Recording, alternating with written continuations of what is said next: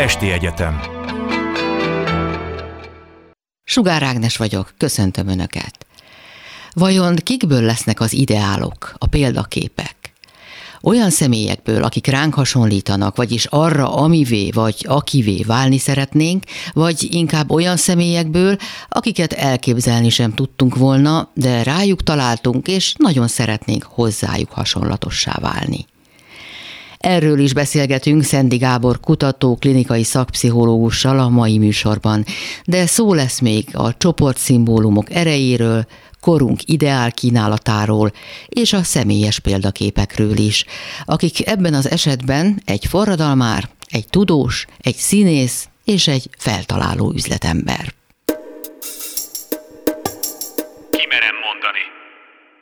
Miért van szükségünk példaképekre, illetve szükségünk van-e rájuk egyáltalán? Szerintem ez, ez inkább egy maradvány, mindig az evolúció okájájától kell elindulni, a csoporthoz tartozás, ugye ez egy identifikációs folyamat. A törzshöz, a faluhoz, ma ugye a szubkultúrákhoz. Ez mindig azt jelenti, hogy ugye ami régen a törzs volt, az ma a referenciacsoport, és hát ennek számos jele volt, ugye a különböző törzsek különböző testdíszeket, meg fejdíszeket, meg öltözeteket találtak ki maguknak, ugyanígy a népviselet is végül is minden tájegység, vagy akár falu is jelezte a ruházattal, vagy akár hajviselettel, hogy ők oda tartoznak. Ennek a másik oldala ugye az idegen gyűlölet, és hát lényegében ha ma valaki ideált választ, ez az illető fejében jelenhet úgy meg, hogy ő azért a popstárért rajong, de valójában azt úgy lehetne mondani, hogy ő is olyan akar lenni, mint az, akikhez ő tartozik. Tehát lehet, hogy konkrét személy testesíti meg az ideált, de valójában az inkább egy csoport szimbóluma. A maradék, vagy hogy maradvány, az azt jelenti, hogy ma már idejét múlt dologról beszélünk? Nem, mert, mert az identifikációra nagyon nagy az igény. Hát egyébként, ha belegondolunk, mondjuk veszünk egy majomhordát, hát ott is a másik horda csimpánza az idegen. A törzshöz tartozás nem csak azért fontos, hogy hát ez a mi hazánk, vadászterületünk, és megvédjük, hanem őket egy baktérium flóra jellemzi, jól ismert, hogy mit tudom én, a fehér ember behurcolta a TBC-t, és akkor kihaltak törzsek. Tehát mindenki a maga flórájában jól érzi magát, biztonságban érzi magát, és hogyha idegennel találkozik, akkor könnyen átragadhat rá valami olyan betegség, amivel szemben ő nem védett. Összetartozás érzés megelégedettségét is hozhatja. Na de az a fiatal, aki mondjuk rajong egy popszárért, hogy milyen tulajdonságokat választ, milyen ideált választ magának, azt mi határozza meg? Hát az nyilván a neveltetés, a kínálat, az a szubkultúra, ahova ő tartozik, az ugye egy kicsit megmondja, hogy neki kikért kéne rajongani, vagy kikkel kell azonosulni, vagy hát nagyon sokszor ellenazonosulás van, tehát hogy mondjuk járok egy osztályba, de nem csípem az osztálytársaimat, meg azt a külvárosi kultúrát, ami ott uralkodik, és akkor én mondjuk just is valami elméleti fizikus iránt kezdek rajongani, és nem a nem tudom én milyen vagányok iránt. Tehát ugye ez a identifikációs ösztön, ezt akár így is nevezhetjük, ez egyszerűen olyan, mint egy vákum, ezzel nem lehet tiltakozni, hát mindenki valakikkel, vagy valamilyen ö, csoportokkal azonosul. A szülők vagy a gondozó az természetesen az első identifikációs célpont, és hát ugye az identifikáció nem egyszerűen azt jelenti, hogy sőt, hát az emberek ritkán fogalmaznak meg értékeket, meg elveket, hanem sokkal inkább viselkedést, ruházatot, fizikai külsőt, és hát amikor ugye a szülővel azonosul a gyerek, ha így közelítjük, akkor ez az, amikor azt mondják, hogy átveszi a családi mintákat. Azt is mondják, amikor pozitívan nyilatkoznak a példaképek fontosságáról, hogy motivál, hogy inspirál, hogy elgondolkodtat, vagyis, hogy mélyre hat. De tényleg ilyen mélyre hat? Hát tényleg, most ha én Dakotának gondolom magam, és azonosulok a Dakota hősökkel, hát akkor én is hős akarok lenni. mind múlik, hogy az leszek-e, mert sokkal kevesebb ember lesz olyan, mint a példaképei, mint a hány embernek példaképe van. Hát ez nyilván azzal is összefügg, hogy egy csomó olyan tulajdonság van, álhatatosság, makasság, reziliencia, meg hasonlók, amik... Rugalmasság, reziliencia? Nem, az egy ilyen, a reziliens ember gyorsan fölépül a stresszből, a traumákból, egyfajta rugalmasság, uh-huh. alkalmazkodási rugalmasság, és hát egy, egyben egyfajta ilyen ellenálló készséget is jelent. Na most sok emberben ezek nincsenek meg, csak áhítozik meg, színleli az azonosulás, nem igazi, csak felszínes az azonosulás. Vagy pedig megmarad az álmok és a vágyakozás szintjén időről időre készülnek felmérések a példaképek kapcsán, és ami az elmúlt évtizedekben állítólag nagy változás, hogy nagyon megváltozott azoknak a köre, akik közül ugye a gyerekek, a fiatalok példaképeket választanak, elsősorban a tömegkommunikáció elterjedése miatt. Tehát ugye mondják, hogy a család, az iskola és a tömegkommunikáció, ez a három fő szintér. A viselkedés genetika szokta a környezeti hatásokat felmérni, hogy mennyire befolyásolja a személyiséget, és meglepő módon a család az igen kismértékben, a kortársak sokkal nagyobb mértékben. Ami nyilván arról szól, hogy ugye 6-7 éves korig a gyerekekre nagyon hat a otthoni minta, és aztán utána borzasztó fontossá válnak a kortársak, és róluk nagyon sok minden átragad, jobban meghatározza a felnövekvő gyerekeknek a gondolkodását, viselkedését, de azért ezek a felmérések végül is mindig az átlag népességet nézik. És azért tudomásul kell venni, hogy hát van az átlag ember, aki átlag. Az az, aki talán még egy kis fiatalkori lázongás után fejet hajt, besorolódik a, az ipari társadalom által kínált lehetőségekbe, és hát ezért, amikor az ő identifikációit vizsgáljuk, akkor a tömeget bódító, a tömeget szórakoztató iparnak a képviselői lesznek az ideálok. Ez egy rosszabb helyzet? Régebben nagy birodalomépítők, hadvezérek, tudósok, művészek adták a mintát, ők voltak a példaképek? Hát annyiban változott a világ, most mondjuk egy tudós az nem, nem tud annyira ismert és síres lenni, mert most már rengeteg tudós van, tehát ez egy foglalkozás.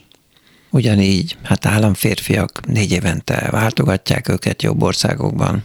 És hát a régi ember is most lehet, hogy rajongott mondjuk a közember éppen aktuálisan egy Napóleonért, vagy bárkiért, ezért ő belőle nem feltétlen lett Napóleon. Tehát ahhoz kell emberi nagyság is, hogy hasonlulni tudjunk valóban azokhoz a nagy emberekhez, akikért esetleg rajongunk.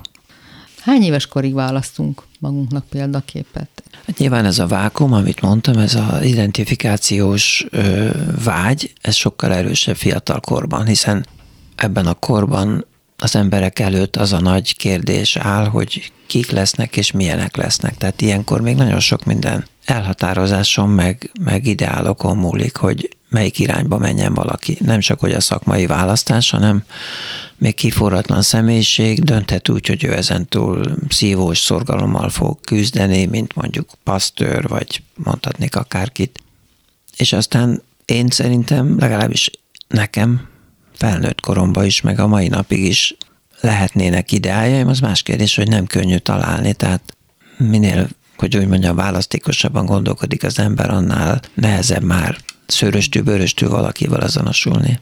Azt egyébként jónak tartja, hogy a celebek világából választanak a gyerekek sokan és nagy számban, például rockzenészek, vagy színészek, valóságsók világából választanak maguknak példaképet?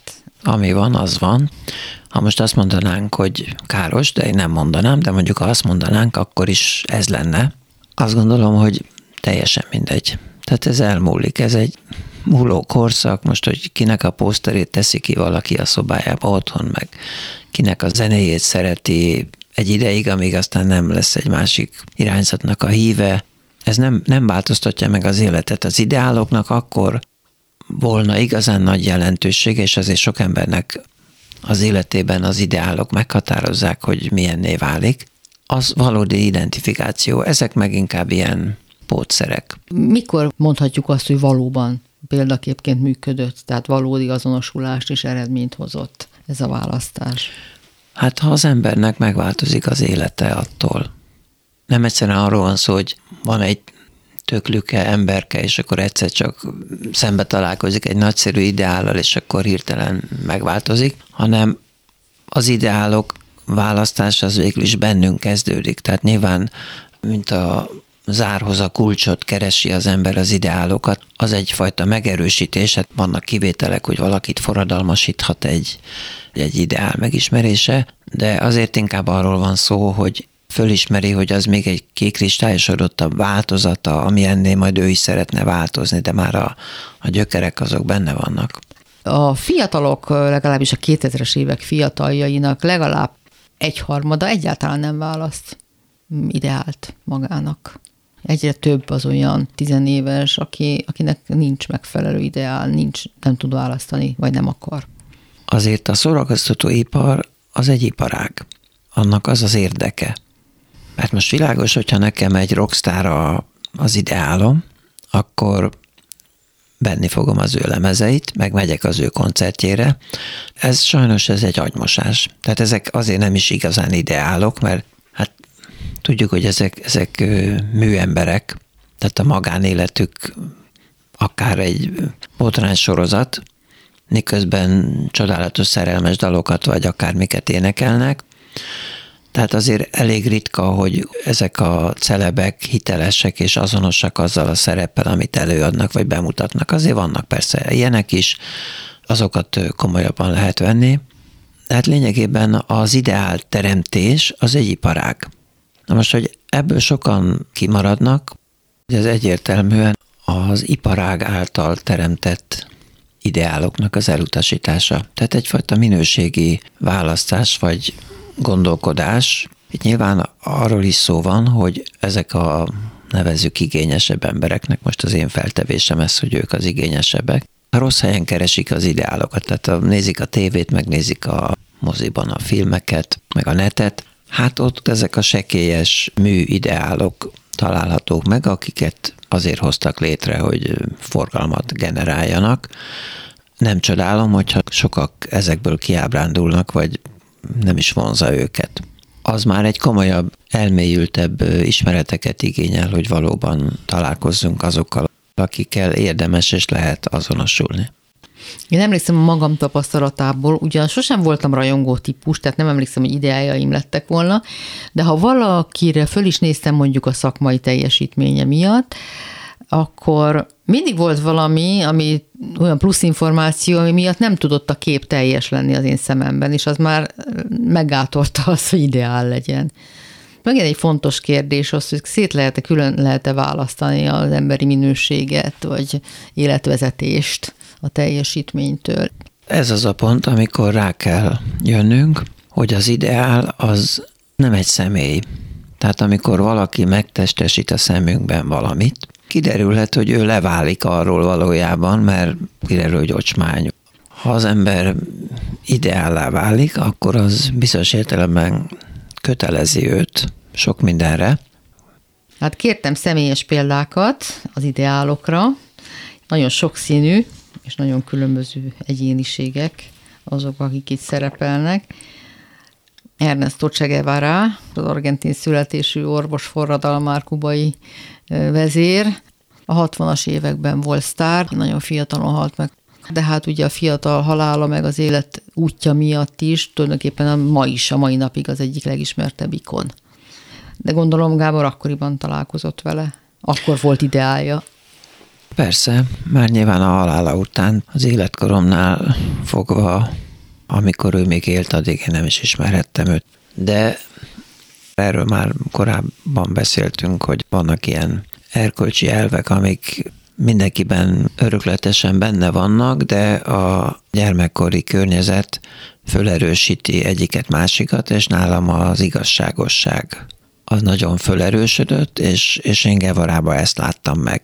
Mai napig azt gondolom, hogy nekem nem, nem dolgom, hogy most akkor a Gevara meg a Castro közti cívódásokból bármi is érdekeljen, hogy őt kiutálták Kubából, vagy önként ment. Ez nem érdekes, azért nem érdekes, mert egyrészt amit azért emberileg tudunk Gevaráról, az hitelesíti azt az ideált, amit én belelátok, de ez fontos, hogy én belelátom az ideálokat. Tehát bizonyos értelemben őt is arra használtam, hogy megerősítsem magamban azokat a tulajdonságokat, ez a rettentetetlenség, igazságkeresés, ez mindig is jellemzett.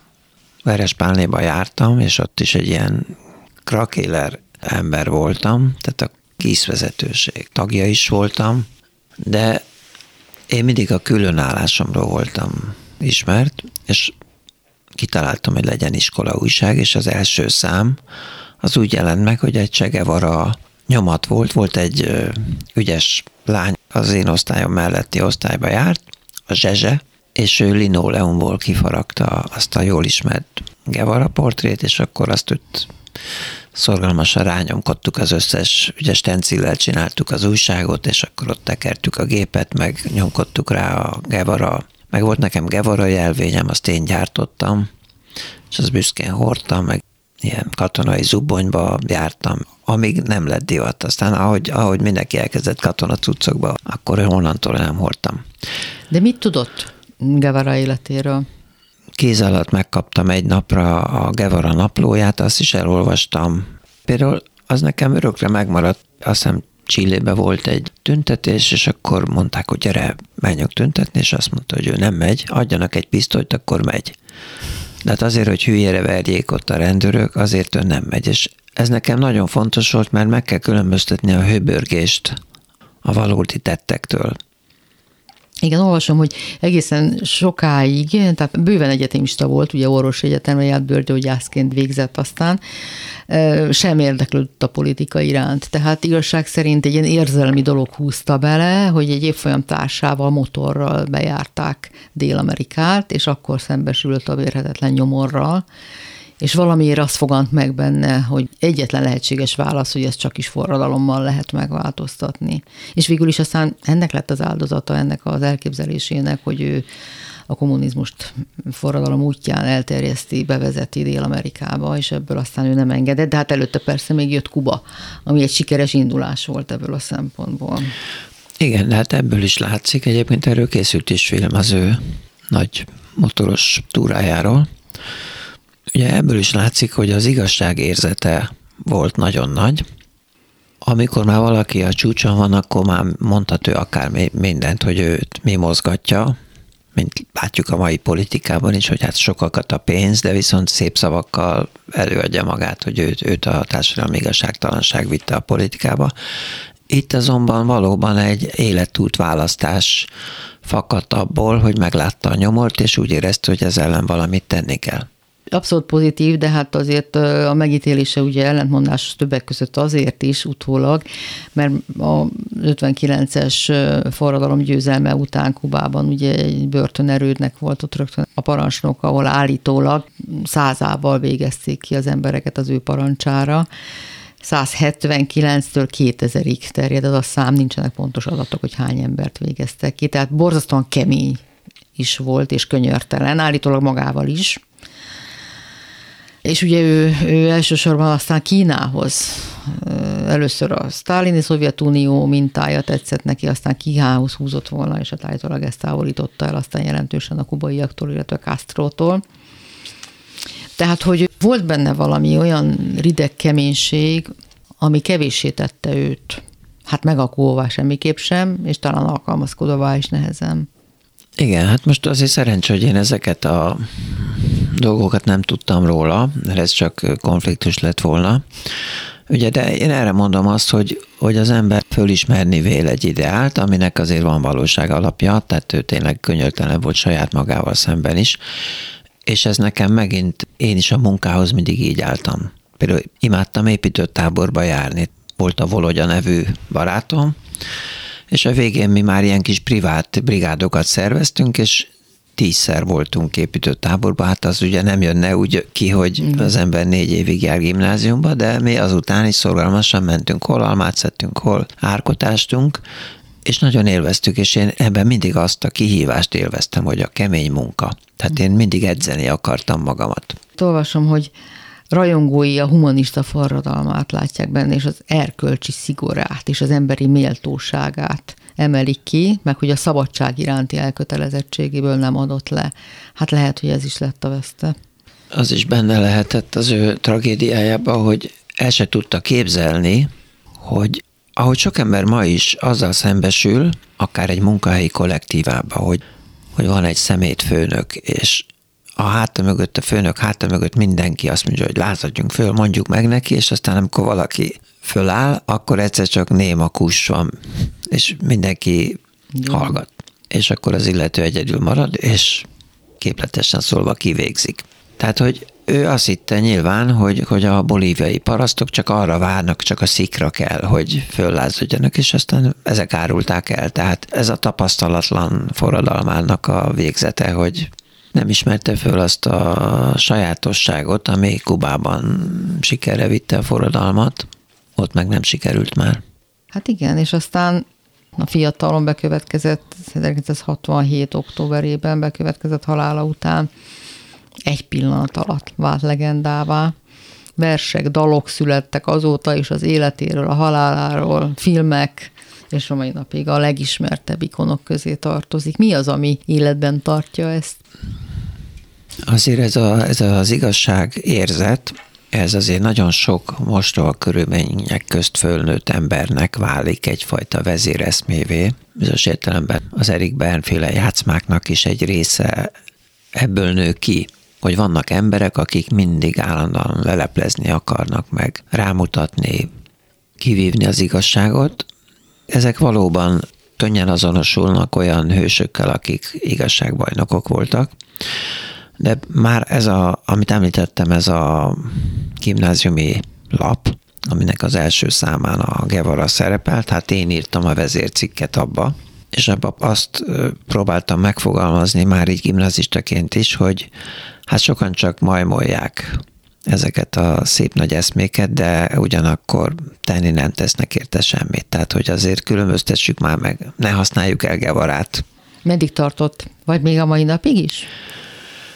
Hát némi nosztalgiát azért érzek. Azok a tulajdonságok, amik miatt én őt csodáltam, azok a mai napig megvannak. Na nézzük a következőt. Borzasztó nagyot ugrunk, időben először visszafelé, Szondi Lipót, magyar idegorvos, pszichiáter, a sors analízis és a szondi teszt megalkotója, talán ez utóbbiről a legismertebb manapság. Ez gondolom már összefügg a pszichológiai tanulmányokkal. Igen, mindenképpen, bár már előtte is foglalkoztam én ő velem, mielőtt a pszichológia szakra jártam volna. Hát akkoriban nem, nem nagyon, ma se fordítanak igazán le szondi műveket, de ő 43-ba tartott valami előadássorozatot, és ez egy ilyen töredező stencil papíron fönnmaradt, és én minden követ megmozgattam, hogy ezeket megszerezem, és meg is van. Ez egy fantasztikus és fantáziadús elmélet volt, amit ő megalkotott. Tehát ez önmagában csodálatra méltó, függet attól, hogy az mennyire helytálló vagy nem. Ebben mindig ingadozok, hogy a sorsanalízis lenne ez? Vagy pedig a szondi teszt, ami ennek a, a következménye? A kettő ugyanaz igen, tulajdonképpen, igen. hiszen a tesztre épült az ő elmélete, és én nagyon sokáig lelkes híve voltam ennek, de önmagában nem csak ez vonzott, hogy ez egy grandiózus elmélet. Azt mondják sokan, hogy nem állja meg helyét ez a nézet, amit Szondi képviselt ma már, de a Szondi tesztet ennek ellenére sokan használják még ma is a klinikumban. Hát sajnos két okból nem lehet egyetérteni a Szondi teszt használatával. Az egyik az, hogy egy kiherélt változatot használnak, tehát a Szondi azt mondta, hogy tízszer kell fölvenni ez kb. olyan, mint hogy egy embert meg akarunk ismerni, akkor egy találkozásból leítéljünk, mert lehet, hogy aznap nem aludta ki magát, vagy akármi. Tehát tíz profilt kell fölvenni, és abból lehet egyáltalán fölállítani az ösztönképletet, meg hasonló mutatókat számolni. Na most a kiherélt változat az azt jelenti, hogy két profil, tehát egy ülésbe fölveszik először, aztán beszélgetnek valamit, aztán fölveszik még egyszer, és akkor van egy kis vékony füzetke, és akkor abból kiolvassák, hogy az mit jelent. Na hát szóval ez tettől a szondi forogna a sírjába. Hát a másik, ami nagyon veszélyes, most már ebben az eltorzított, kiherélt változatban különösen, hogy aztán ennek alapján valakinek azt mondja, hogy maga nem alkalmas az autóvezetésre, mondjuk, hát én azt gondolom, hogy ez már etikai problémákat fölt föl. Tehát az a, az a pszichológus, aki hajlandó ilyen vizsgálatokat végezni, hát az azt gondolom, hogy azt az egy dolgot elfelejti, azt az alapelvet, hogy először is ne ártsunk. Nekem az nagyon érdekes benne, Szondi szerint az egyén sorsát az ösztönös választások határozzák meg. Tehát akár barátot választunk magunknak, akár foglalkozást, akár betegséget. Ezek mind rejtett, öröklött biológiai mechanizmusok alapján történnek. Na jó, de most akkor kapaszkodjon meg, mert ezeket igazolni lehet. Genetikai vizsgálatokkal igazolták, hogy a barátok azok génrokonok ugyanígy a házas tette. Ennek megvan az evolúciós magyarázata, mert hogyha véletlenszerűen egy férfi meg egy nő összeházasodik, akkor mindegyik őjüknek a gényeinek az 50%-a adódik át a utódnak. Viszont mivel mindenki a gényei terjesztésében érdekelt, hogyha én génrokona vagyok a feleségemnek, és mondjuk 5%-ban közösek a gényeink, akkor 55% génemet adom át az utódnak, ahogy a feleségem is. Tehát, hogy már ez is magyarázza, meg mondjuk például a barátok esetén teljesen logikus, hogy azért a géneknek van szerepe abban, hogy én milyen személyiség vagyok, mi érdekel engem, stb. stb. És hát világos, hogy általában olyan barátot választunk, aki valamilyen értelemben lelki rokonunk is, és akkor kiderült, hogy bizony azok genetikai rokonok is. Szond idejében ugye még a genetikai kutatások messze nem tartottak ott, ahol most, tehát ő tulajdonképpen előre látott valamit egy mások fejtésből. Hát meg tapasztalati úton is, tehát azért amiért én őt nagyon csodáltam, és a mai napig most már akár muníciónak is tekintem, mert mindig azzal jönnek például, amikor valaki engem bírálni akar, hogy tehát maga nem is orvos, mit pofázik itt bele, hogy a koleszterin így meg úgy.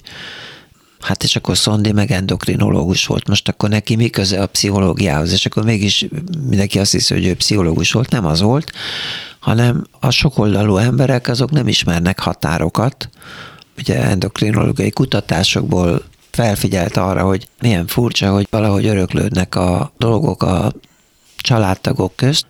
Hát Szondi ugye családkutatással is foglalkozott éppen ezért mert ezek Igen. a mintázatok. És tényleg az előbb ugye mondtuk azt, hogy, hogy meghatározzák a betegségeink választását is, sőt, még a halálunk választását is meghatározzák ezek a dolgok, de ezt persze nem úgy kell érteni, hogy az ember eldönti tudatosan, de sose kerül a tudatosba, hanem ő ezt azért is hívta sorsnak, másképp értelmezte ugye a sors kifejezést is, nem valamit, amit elszenvedünk, hanem valamit, ami irányít bennünket, vezet bennünket. Ezeket is a modern nagykutatás nagyon sok mindent igazolni látszik. Például a öngyilkosság elkövetésében meg szokták különböztetni az agresszív elkövetést és a nem agresszívet. És kiderült, hogy akiknek a gerincvelő folyadékában nagyon alacsony a szerotonin, illetve annak egy bomlás terméke, azok követnek el agresszív öngyilkosságot. Hm. Tehát Szondi ugye azt képviselte, hogy a választásaink során az életünkben mindent az ösztöneink irányítanak. Tehát, hogy a sorsunk, a sorskönyvünk az az, amit az ösztönkészletünkben hozunk. Igen, de ő azért beletette egy csavart, mert azt mondta, hogy a sors választható. Tehát a sors elemzés, vagy az ösztön diagnosztika, az pont azt célozza, hogy az ember megismeri, hogy ő benne mi rejlik, akkor azt tudja úgy terelni, hogy nem megbetegítő legyen, hanem gyógyít. Ugyanis, hogyha ha megtalálom azokat a kiélési módokat, teszem azt, nem tudom a kötődéseimet kiélni, de elmegyek tanárnak vagy óvónőnek, uh-huh. és abban a pillanatban olyan szakmát választottam, hogy ki tudom élni, vagy ugye ez a mikroszadisztikus pályák, fogorvos, sebész. Hát valakit fölvágni, most lehet úgy is, hogy a, sötétben az utcasarkon egy késsel megölök valakit, meg lehet úgy is, hogy gyógyító célzattal műtöm meg az illetőt. Ugyanazt a szarizmus éli, most a Szondi szavaival mondom ezt, tehát ugyanazt a szarizmust éli ki az illető, csak társadalmilag elfogadott módon, vagy bűnözőként. Számított Szondi személyisége, életútja, élettörténete, hogy ennyire nem folyt bele, ez nem volt része a képnek, az összképnek, az ideálképnek? De mindenképpen, mert Hát a dolog a nagypapámnál kezdődik, mert a nagypapám is egy ilyen különc alak volt, csak ilyen történetek maradtak fönt, hogy a háború alatt betörtek a boltokba, bundákat vittek meg, a, mindenki értékekre vadászott, a nagypapám meg kalapot próbált.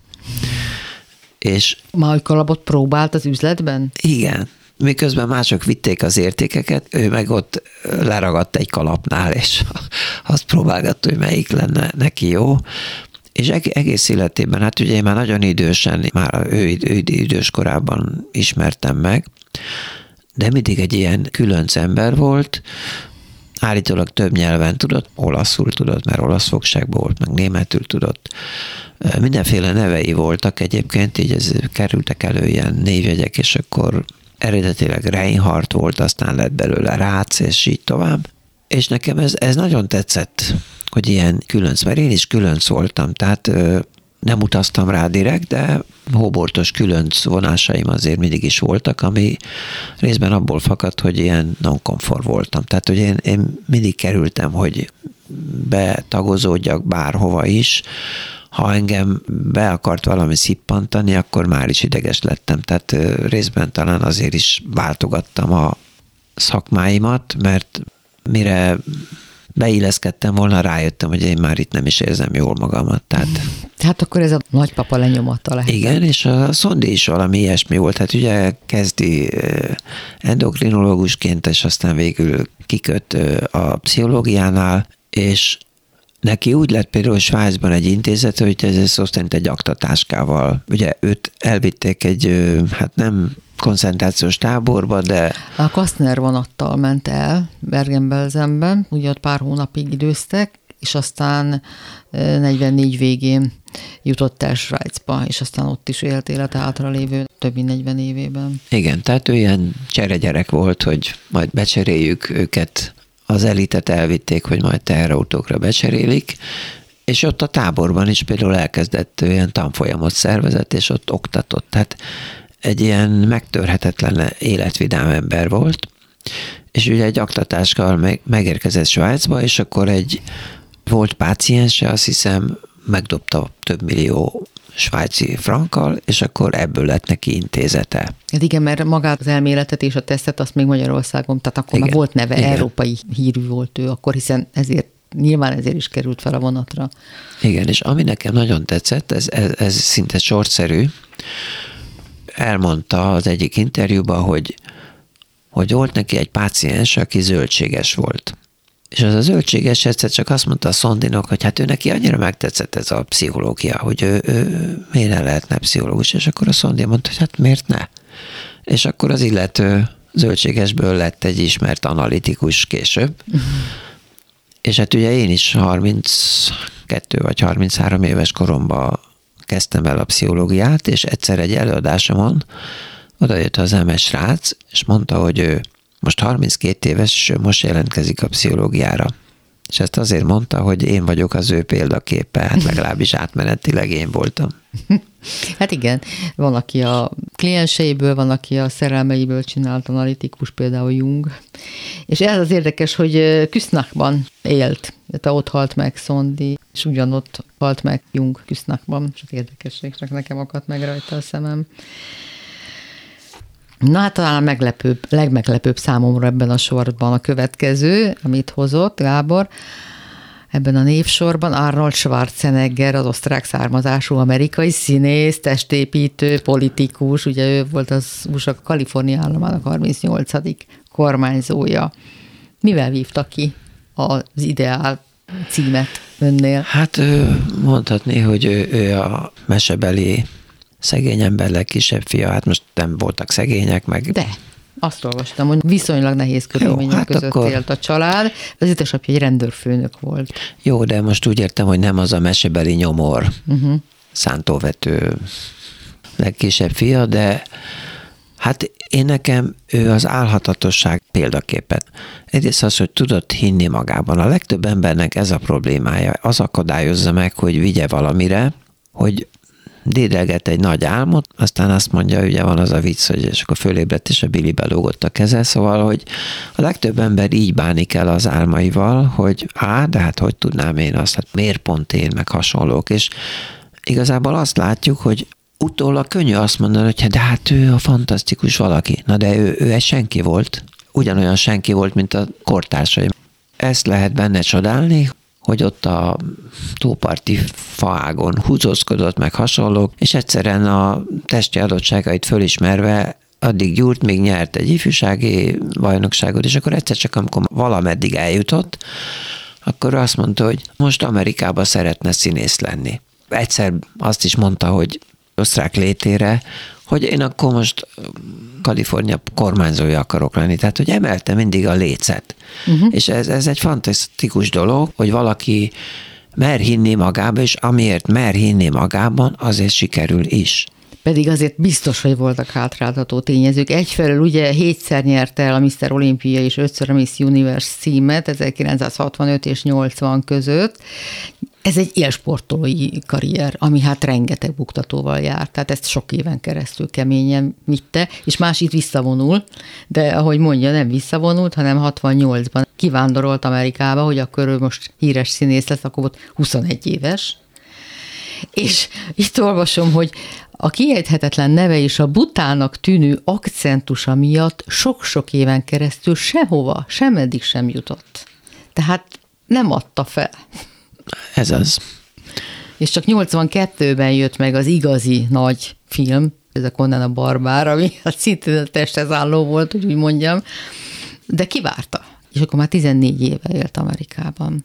Igen, hát ez nekem példaértékű, és most a saját életemből nem, nem tudok nyilván ekkora hősteteket hozni, de én bennem is megvolt ez a szívóság, sőt, tehát születtek ilyen terápiás mondatok is, azt szoktam mondani, hogy nem hinni kell, hanem csinálni, mert nagyon sokszor az az akadály, hogy az emberek nem hisznek magukba, de azt mondom, hogy csak a következő lépésre kell mindig koncentrálni. Tehát nem az, hogy hú, hol leszek én sztár, most a Schwarzeneggerre gondolok, hanem ő mondjuk biztos azt gondolt, hogy először csak el kell érni azt, hogy a filmesek szóba álljanak velem, mondjuk. Uh-huh. Aztán majd meglátjuk. Sokan elindulnak, itthon Magyarországról is az elmúlt évekből is akár számos színész esetében hallhattuk, hogy kipróbálta, megpróbálta magát kint, és aztán pár év múlva visszajöttek. Pedig lehet, hogy nem kellett volna négy-öt év után sarkon fordulni, és Schwarzeneggernek 14 évébe került. Igen, csak hát ugye mindig az a kockázat, amikor az ember egy vonalat erőltet, akkor abban benne van az a kockázat, hogyha nem jön össze, és ő szépen megöregszik, akkor Úgy elszúrta az életét és az emberek ezért félnek, és akkor egyre csökkenő energiával nyomják azt, amit el akarnak élni, és aztán lassan belátják, hogy ez nekik nem fog menni, és akkor tényleg nem fog menni. Uh-huh. A negyedik a sorban nem meglepő számomra Steve Jobs, az amerikai feltaláló üzletember, ugye az Apple társalapítója és egykori vezérigazgatója, hát mindenki tudja, hogy egy igazi egyéniség volt. Viszonylag korai halála, ez persze őt is nimbusszá emelte. Hivatalosan ugye a nagyszerűsége abban rejlik, hogy mindig megérezte az idők szavát, többször több körben, de ő, ő se volt Egyszerű. számítástechnikus. Nem, nem, nem. Tehát éppen az a lényeg, hogy megfelelő emberekkel tudta magát körülvenni, illetve ha megfelelő emberek elé kerültek, arra ráismert arra a helyzetre, hogy abból mit lehet kihozni. És az a vált sem igaz, hogy ő ehhez nem tett hozzá, nagyon-nagyon-nagyon sokat tett hozzá, mert ugye pont miatt vádolják sokan, hogy nem ő találta fel ezt, azt, azt. Sok szempontból nagyon sokat tett bele, és azt hiszem, hogy ez nem is vitatható. Hát ő se volt egyszerű eset. Sem az élettörténete, sem a személyisége. Igen, de amiért ő nekem ideálom, vagy amiért rokon léleknek érzem, rá is jellemző volt az, hogy ugye nehéz gyerekkor, meg örökbe fogadott, meg minden. Elkezdett egy egyetemet, és egyszer csak úgy érezte, hogy ez, ne, ez nem ő. Ezt ő abba hagyja. Az és egyetemet se akarta már, csak a szülei nagyon erőltették. Még nagyobb csalódás, és ez egy nagyon fontos dolog, hogy szembe tudott menni a környezet elvárásával. Tehát azt feldolgozni, hogy most iszonyú sokan csalódtak bennem, és a súly, annak a súlyos terhét hordozom, hogy a nevelőszüleim összegyűjtötték a pénzt az egyetemre, és akkor én egyszer csak egészet ott hagyom, elmegyek kalligráfiát tanulni. Ennek is van egy nagyon fontos üzenete, mert én ezt megtanultam az életemben, hogy bármivel foglalkozom, azután úgy is visszatér.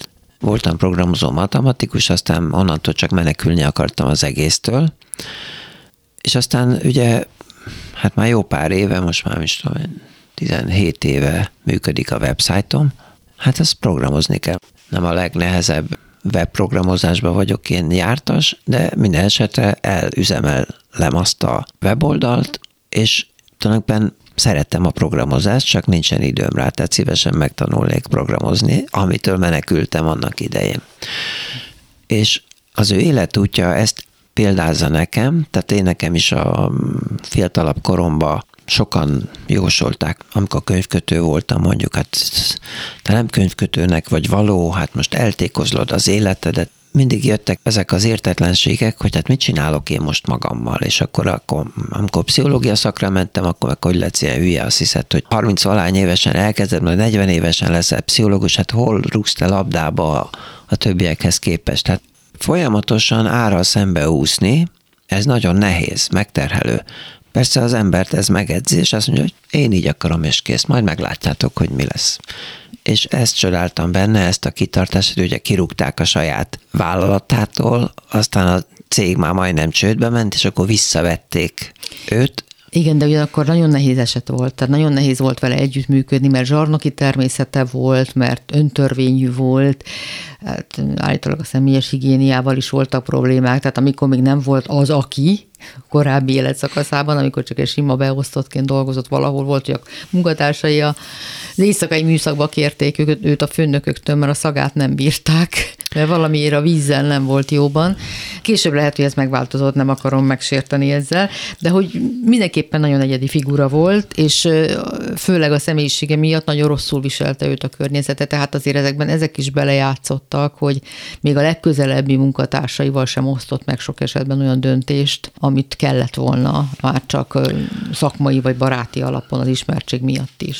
Ha valaki megszállott és különc, akkor borzasztó nehéz normálisnak is lenni. Már most ilyen polgári értelemben, hogy azért nyakkendő, meg jól öltözöttség, meg minden. Tehát, hogy ez végül is abszolút belefért. Tehát én a könyvkötő korszakomban például üvegeket gyűjtöttem többek közt.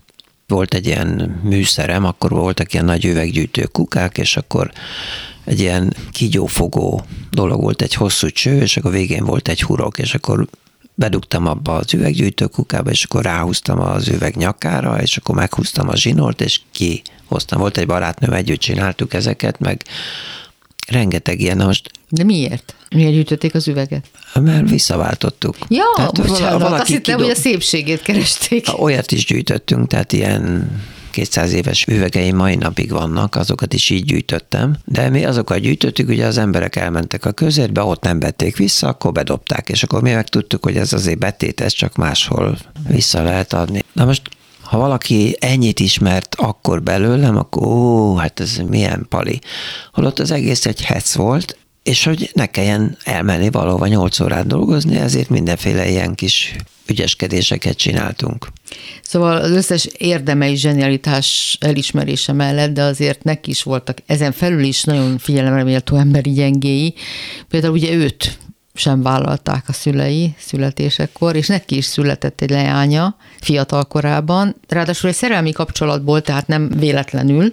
Ő maga utólag azt mondta, hogy két nőt szeretett az életében, és az egyik a lánya, az első lánya anyja volt, de a gyereket nem akarta, és nem is vállalta, és ugye amikor kiderült, hogy 94 százaléknál magasabb az egyezés, a genetikai egyezés, tehát az ő lánya, akkor sem, akkor is azt mondta, hogy a 94 az nem 100 százalék.